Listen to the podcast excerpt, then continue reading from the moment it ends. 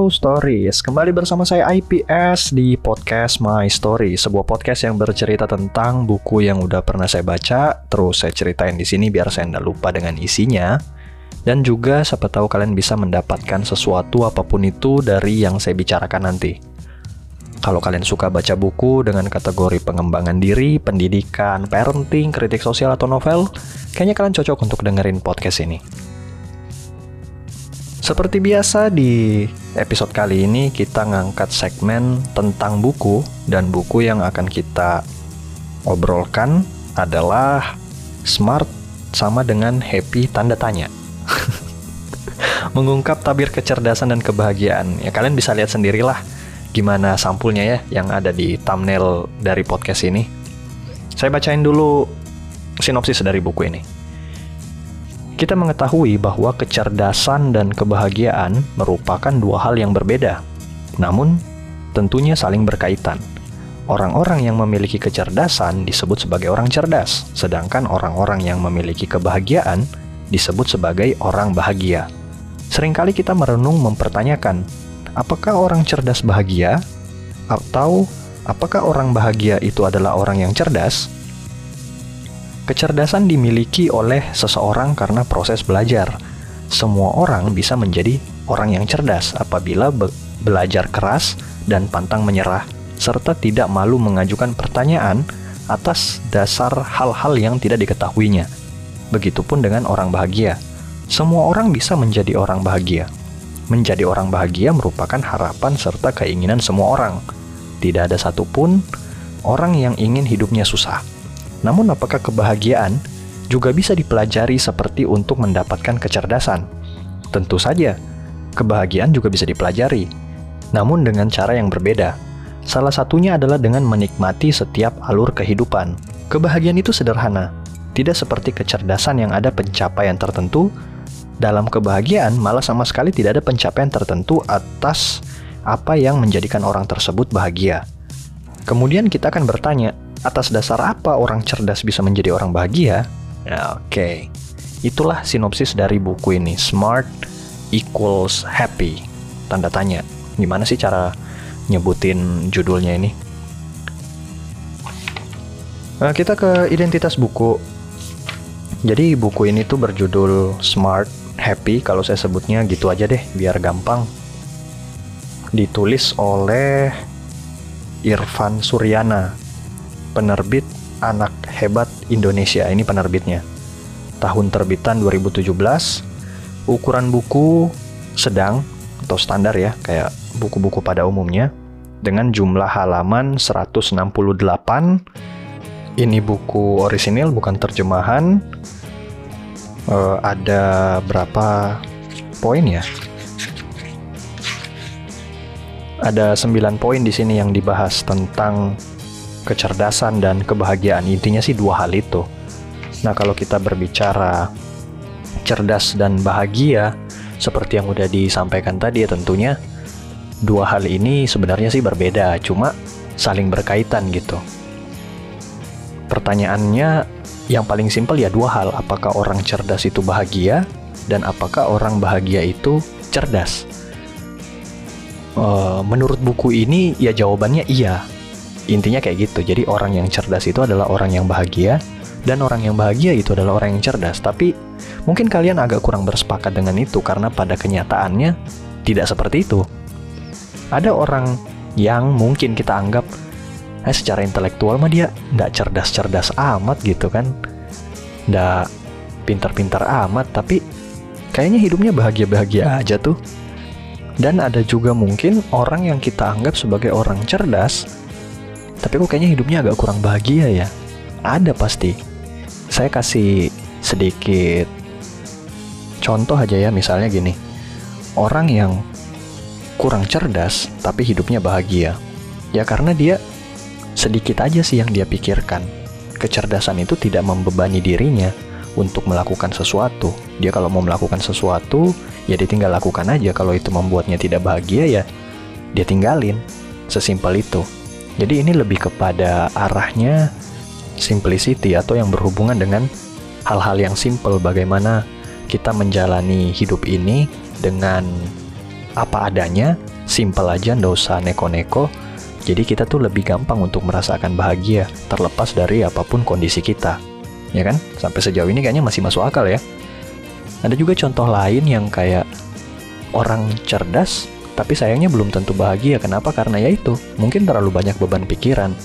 Misalnya kayak gini deh, mungkin kalian punya teman yang selalu dituntut untuk ranking satu sama orang tuanya. Nah dia kan harus belajar tuh, dia harus pintar, cerdas, apa segala macam tapi tuntutan-tuntutan itu akhirnya membuat dia jadi eh, merasa terbebani, merasa tidak bahagia.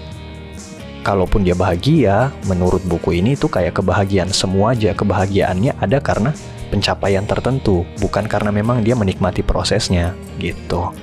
Tapi ya, ini kan opini dari Irfan Suryana ya, yang tentunya juga ada referensi-referensinya. Kalian bisa bersepakat, bisa tidak. Kalau kata siapa tuh Voltaire kalau nggak salah ya ya kita juga nggak mesti mempercayai mentah-mentah apa yang tertuang dalam buku-buku yang kita baca. Tapi di podcast ini sih bukan untuk mengadu argumentasi cuma saya kan pengen ceritain aja apa sih yang ada dalam dalam buku ini apa aja sih intinya gitu. Nah nyadar atau enggak sebenarnya tadi ada kelemahan dari argumen yang kusampaikan bahwa dalam buku ini tuh dikatakan cerdas yang dimaksud adalah bukan terbatas pada pinter secara intelektual gitu. Jadi cerdas itu kayak gabungan dari IQ, EQ, SQ, dan AQ. Ya nanti ada pembahasannya sendiri. Jadi pinter itu cuma merupakan satu bagian dari cerdas.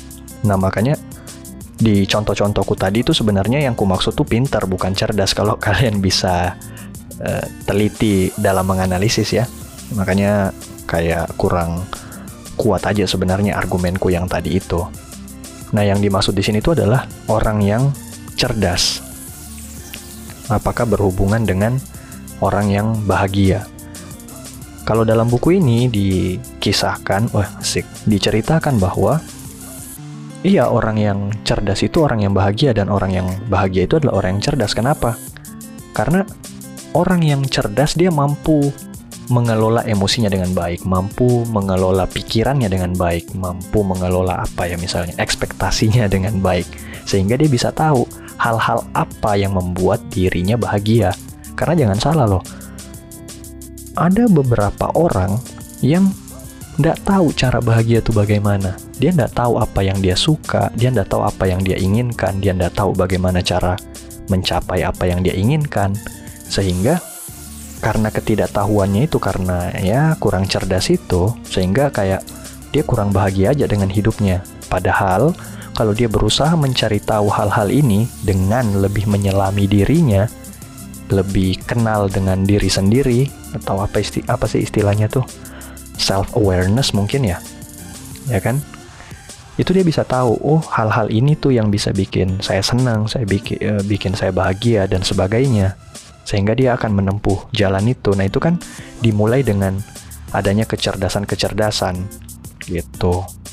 Sejalan dengan itu, orang yang bahagia sudah pasti orang yang cerdas. Kenapa? Karena menurut buku ini ketika dia bahagia berarti kan dia telah memanfaatkan kecerdasannya dengan baik, hal-hal yang dia miliki kayak misalnya intelektual intelligent quotientnya, emotional quotientnya, spiritual quotientnya, adversity quotientnya, dia mampu meramu hal itu sehingga dia bisa menciptakan kebahagiaan dalam dirinya entah kebahagiaan itu karena diri sendiri ataupun karena ada faktor eksternal dari luar. Nah itu nanti ada lagi pembahasannya tentang kebahagiaan yang muncul atas faktor internal dan faktor eksternal. Nah tadi kan saya bilang menjadi cerdas untuk bisa menjadi bahagia itu berkaitan dengan yang namanya mengenal diri sendiri. E, dasarnya untuk mengenal diri sendiri sih ya kembali ke ranah psikologi ya. Di buku ini juga ada membahas tentang psikologi manusia secara umum. Ini dikatakan di sini, setiap manusia memiliki kepribadian yang berbeda-beda. Kepribadian manusia berkaitan dengan sifat-sifat yang dimilikinya. Dan ya saya juga baru tahu ternyata di buku ini tuh maksudnya gini Saya tahu ada berbagai jenis macam ilmu tentang psikologi, tapi pembagian-pembagiannya saya belum tahu. Nah, begitu saya baca buku ini, ternyata ada banyak sekali jenis ilmu psikologi. Ini saya bacain ya.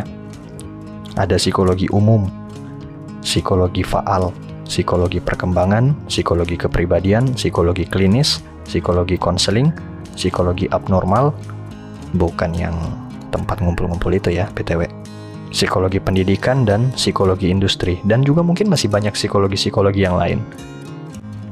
Psikologi kepribadian itu sendiri yang merupakan bagian dari psikologi yang mempelajari tentang tingkah laku manusia dalam menyesuaikan diri dengan lingkungannya.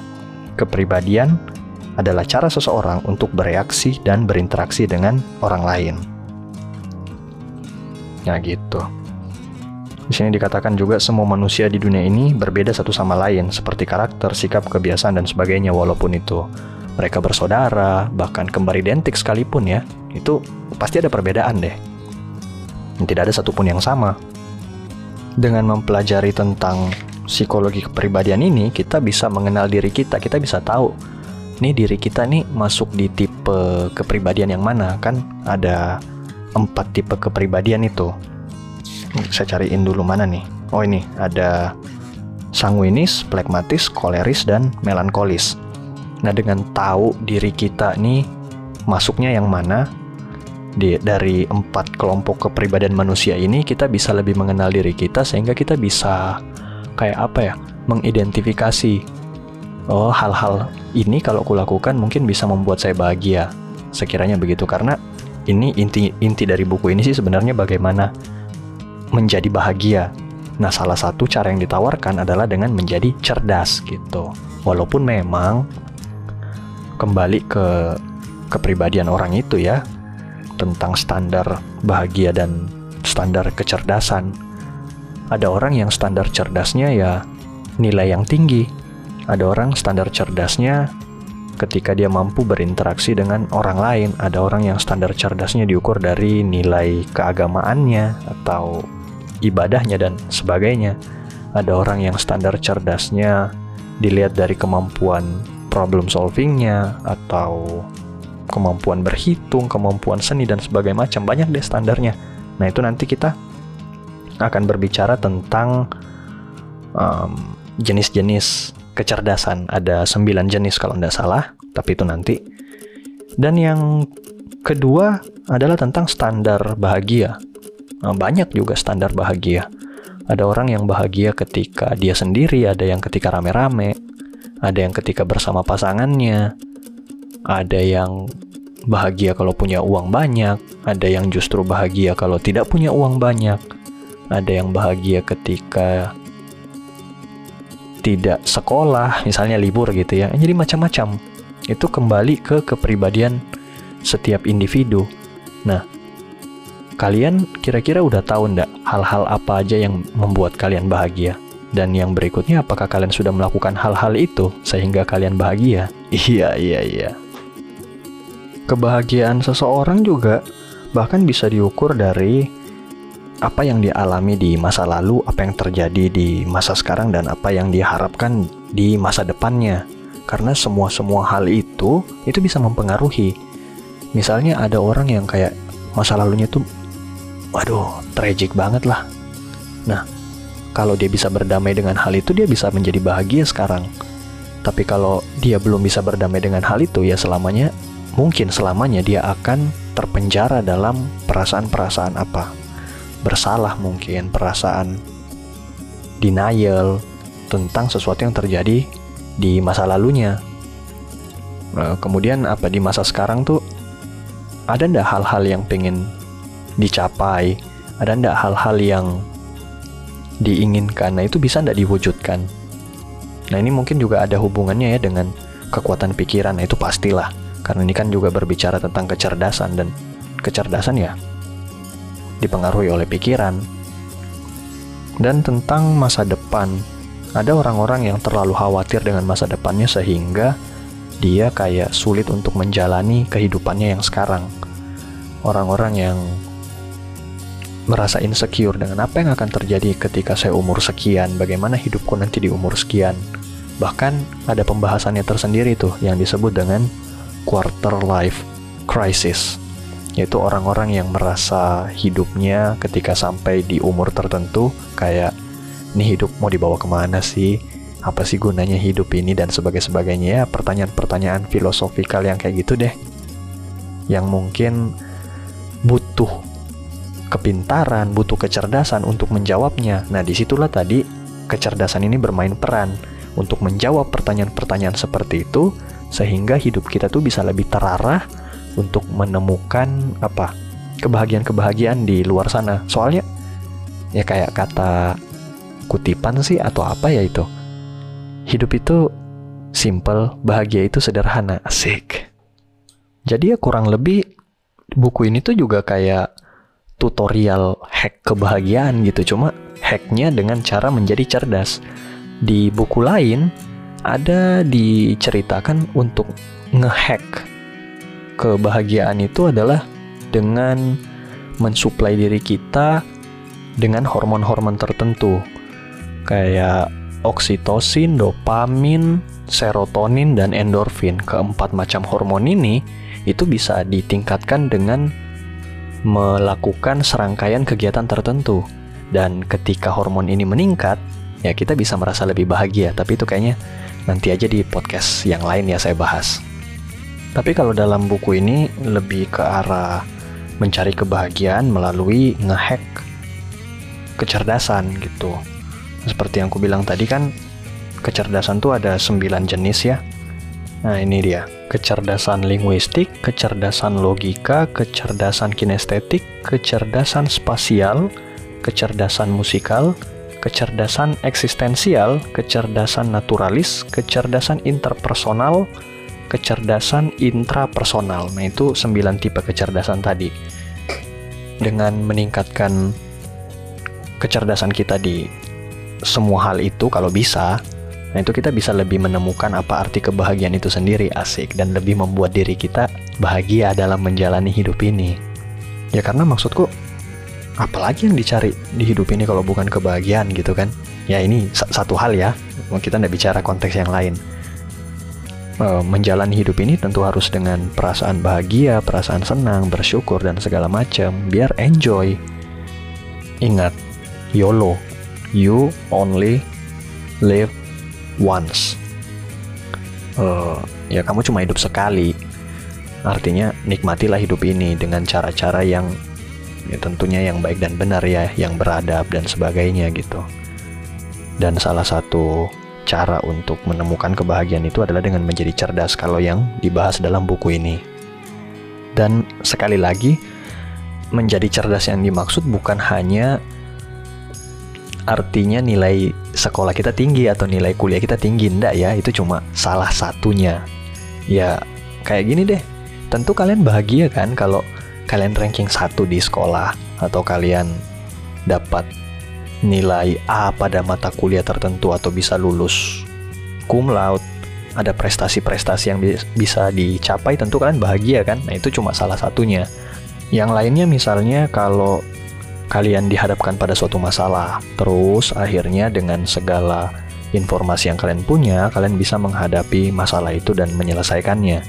Pasti ada perasaan bahagia dong, senang dan sebagainya. Nah, semua hal itu yang mempengaruhi kebahagiaan kita, kata buku ini. Itu kan berkaitan dengan kecerdasan.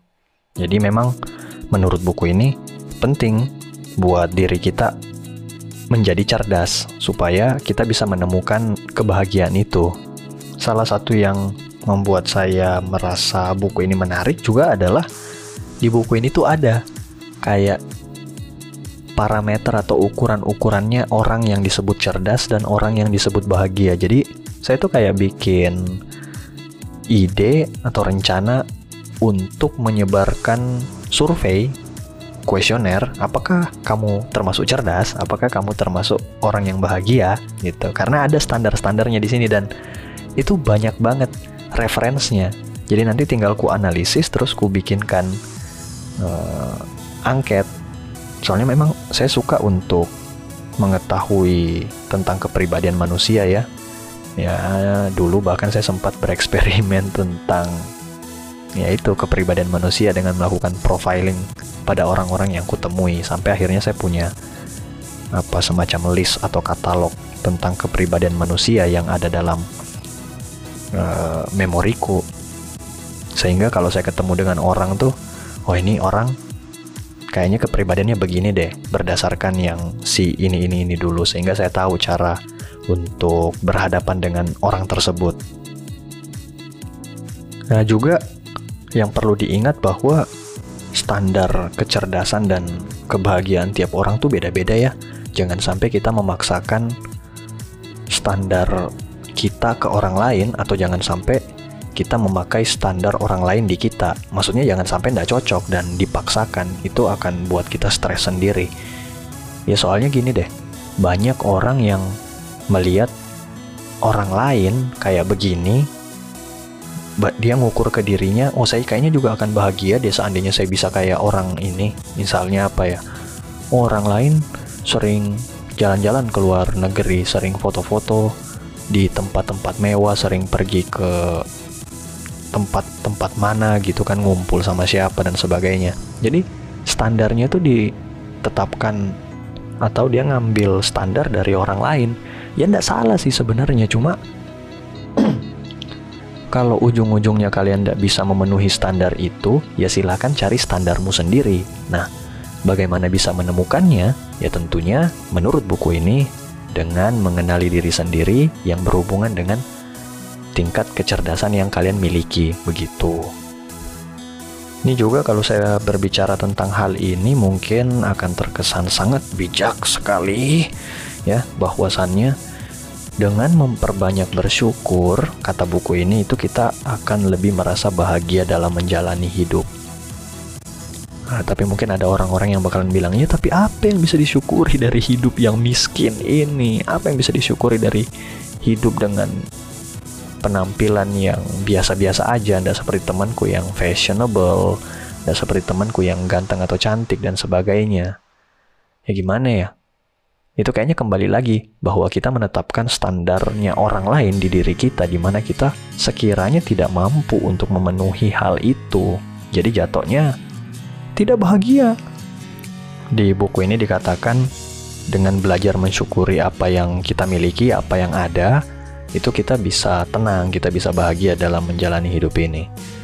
Uh, kalau saya sih simpel aja ya, misalnya kayak dalam sehari itu bisa minum kopi enak aja, wah udah bahagia deh, guys.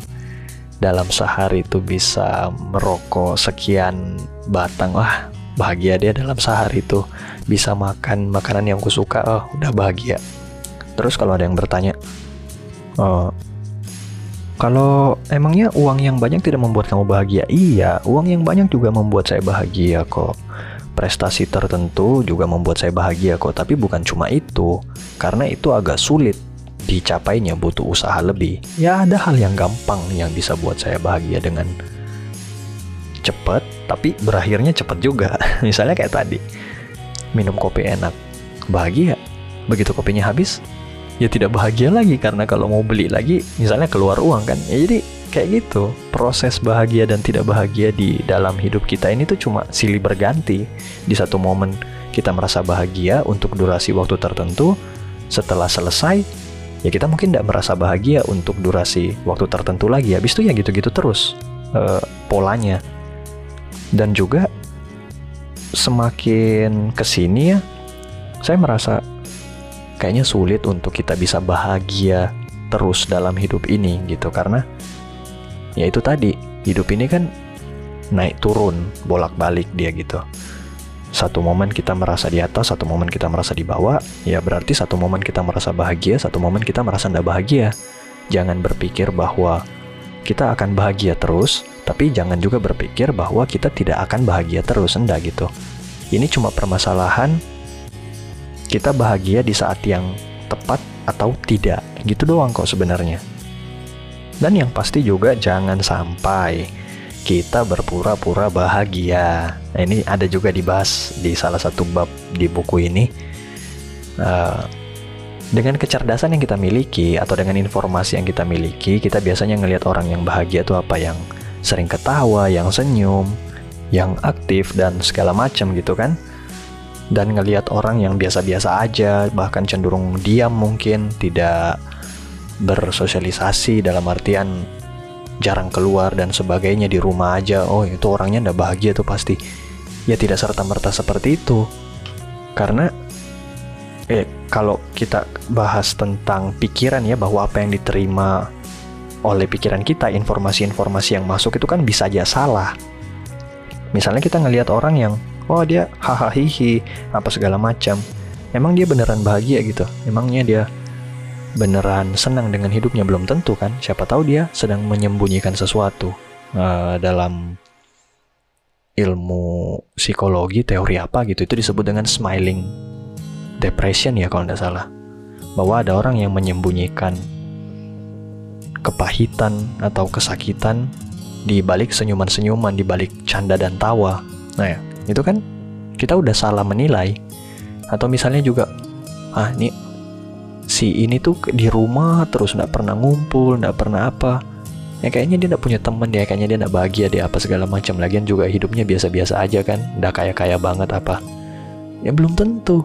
Siapa tahu emang dia kesenangannya adalah menyendiri kebahagiaannya adalah dengan tidak diganggu oleh orang lain misalnya menurutnya ya, ngumpul dengan orang lain itu mengganggu ya di rumah scrolling sosial media di rumah buka-buka YouTube menikmati makanan yang dibikin sendiri atau pesan dan sebagainya itu udah merupakan sebuah kebahagiaan bagi dia. Jadi memang agak sulit ketika kita mau menerapkan standar kebahagiaan orang lain ke kita dan menerapkan standar kebahagiaan kita di orang lain itu kayak agak sulit aja karena kan dalam ilmu psikologi tiap kepribadian orang itu berbeda maka standar kebahagiaan orang juga berbeda-beda. Tapi yang pasti, jangan sampai kita pura-pura bahagia atau mencoba mencari kebahagiaan semu. Carilah kebahagiaan yang hakiki asik, yang real ya, gitu. So, kalau misalnya teman-teman merasa hidupnya enggak juga fakta lah ya, tapi ya kayak ada aja yang kurang gitu. Misalnya kurang bahagia atau kurang menjalani hidup ini.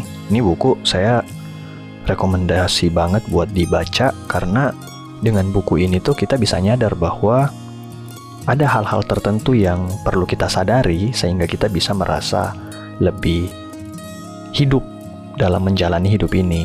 Kita bisa jadi bahagia dengan memenuhi beberapa indikator-indikator yang dipaparkan di buku ini. Salah satunya adalah dengan menjadi cerdas. Karena banyak orang kan yang belum yaitu merasa bahagia dengan hidupnya dan dia tidak tahu apa yang mesti dilakukan kalau saya sih tinggal kalian baca aja buku ini, ikuti teknik-tekniknya. ada teknik yang diberikan, tapi ini bukan buku tentang uh, teknik menjadi bahagia atau cara menjadi bahagia. Enggak, ini buku lebih ke arah membuka wawasan dan pikiran kita tentang eh kalau kalian mau bahagia jadi cerdas dong gitu. Dan jadi cerdas itu ini uh, ukuran-ukurannya yang bisa kalian penuhi yang sekiranya universal karena udah dirangkum dari berbagai sumber jadi tidak kesannya tuh tidak subjektif subjektif banget lah dan juga dosa denial lah misalnya uh, kalian gengsi untuk baca buku ini bawa buku ini ke tongkrongan nanti dibilangin wah emangnya hidup kamu kurang bahagia ya sampai perlu baca buku kayak gitu? Ya udahlah yang kayak begitu begitu nggak usah didengerin. Ada juga orang yang misalnya baca buku motivasi terus dibilangin emang kenapa hidupmu parah banget sampai mesti baca buku kayak gitu? Ya emang kan orang beda-beda gitu nggak usah sampai ngejudge kayak gitulah. Jadi nggak perlu takut ya akuin aja. Iya saya merasa ada yang kurang gitu kurang bisa menikmati hidup ini kurang merasa bahagia sehingga saya tuh perlu untuk membaca hal-hal beginian atau bahkan mendengarkan hal-hal beginian dari podcast-podcast apa ya, termasuk podcastnya My Story ya misalnya nih misalnya. Jadi menerima bahwa memang kalian berada dalam kondisi yang tidak oke okay, itu adalah salah satu bentuk perubahan. Bagaimana kita bisa berubah ketika kita tidak sadar kalau ada sesuatu yang mesti diubah gitu.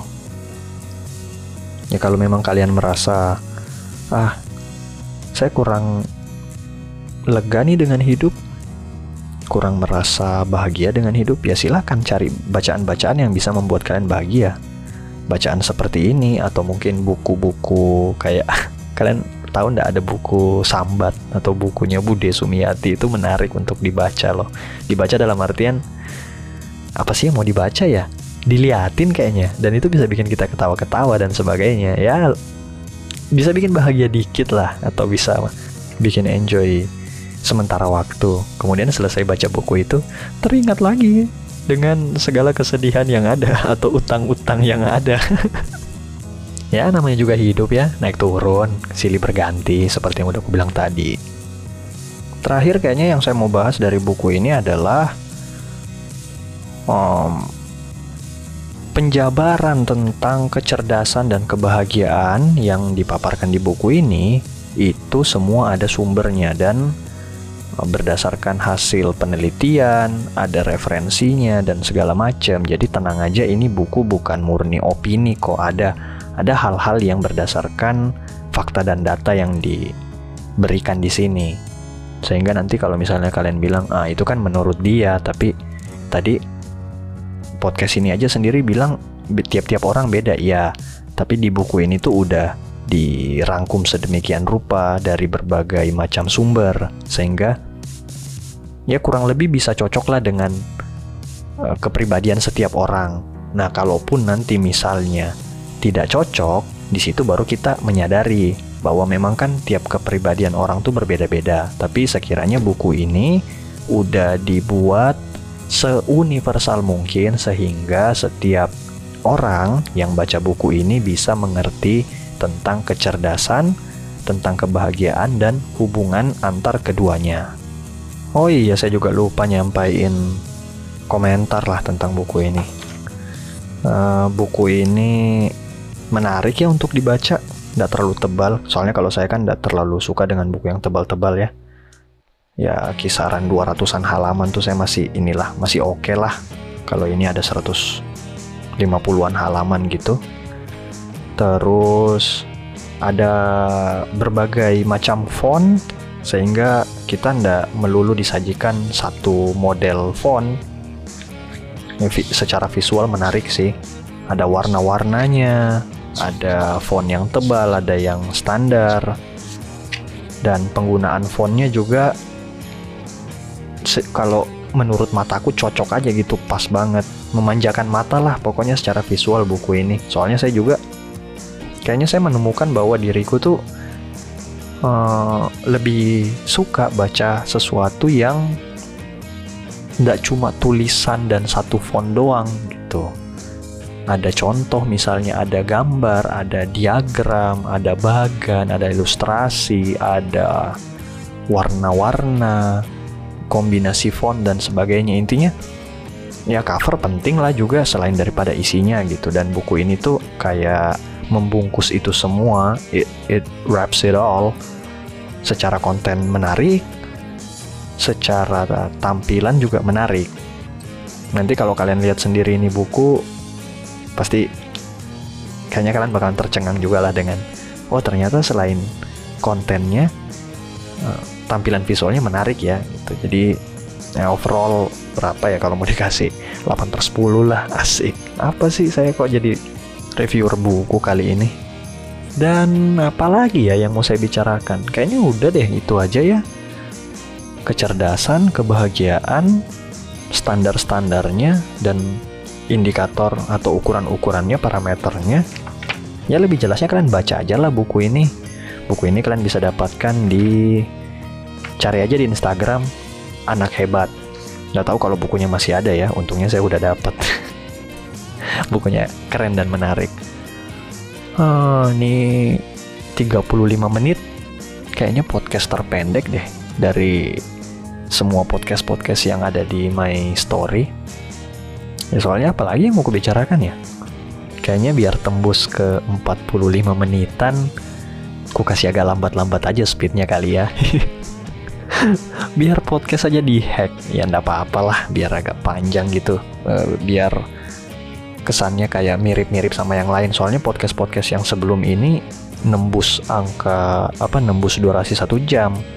Kalau ini setengahnya doang kayak timpang aja gitu. Ya udahlah ya That's all for my story guys kali ini.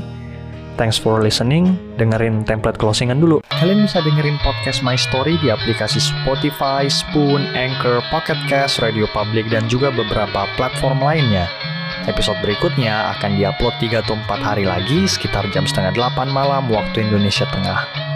Kalian juga bisa follow akun Instagram at my.edu.story untuk tahu lebih detail tentang jadwal rilisnya.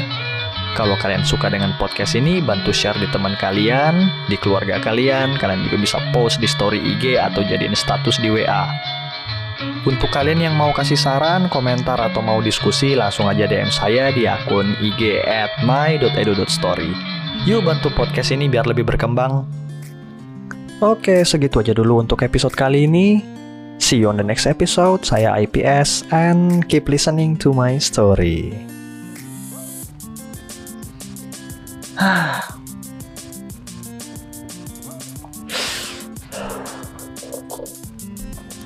Selesai bikin podcast, masih bisa ngopi-ngopi sambil ngasap, sudah merupakan suatu kebahagiaan buat saya. Asik. Oh iya yeah guys, jangan lupa bahagia hari ini.